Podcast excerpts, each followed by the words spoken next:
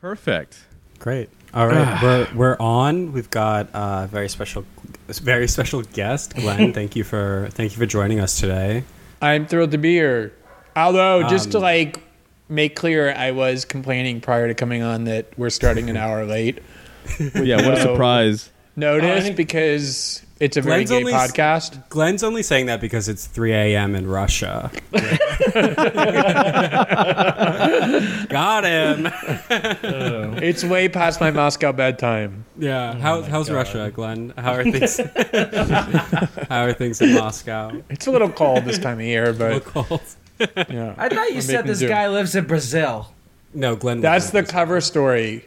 Pe- People who are on on uh, your replies being like, "Oh, Glenn's tweeting up and Adam at 8 a.m. Russia time," just like completely, like people who are like that in, in, on Twitter are just so insane. I love them. Like those people are, are the level of posting that I need to be at. I thought that was a requirement to be on Twitter. Mental illness. oh, It gives you mental illness. I mean, I'm gay, so I'm halfway it. there. Yeah. Um, but yeah, Glenn, thanks thanks for joining us. How is how's Brazil, by the way? I saw that there was I saw some headline that said Brazil had outpaced Italy and, and Spain in number of confirmed cases. Is that right? Yeah, like from a COVID perspective, it's things are really grim. I mean, it's grim everywhere from a COVID perspective, but particularly so here.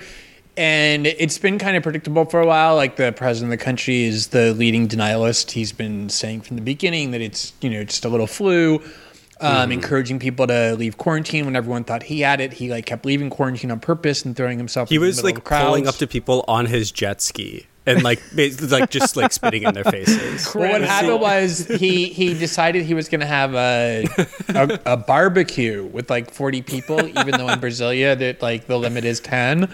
So the courts were going to stop him. So then he like got a jet ski and just like started going around to different boats and eating their barbecue. So we had like a barbecue on water. Mm, that sounds so great. I would love to do a barbecue pub crawl.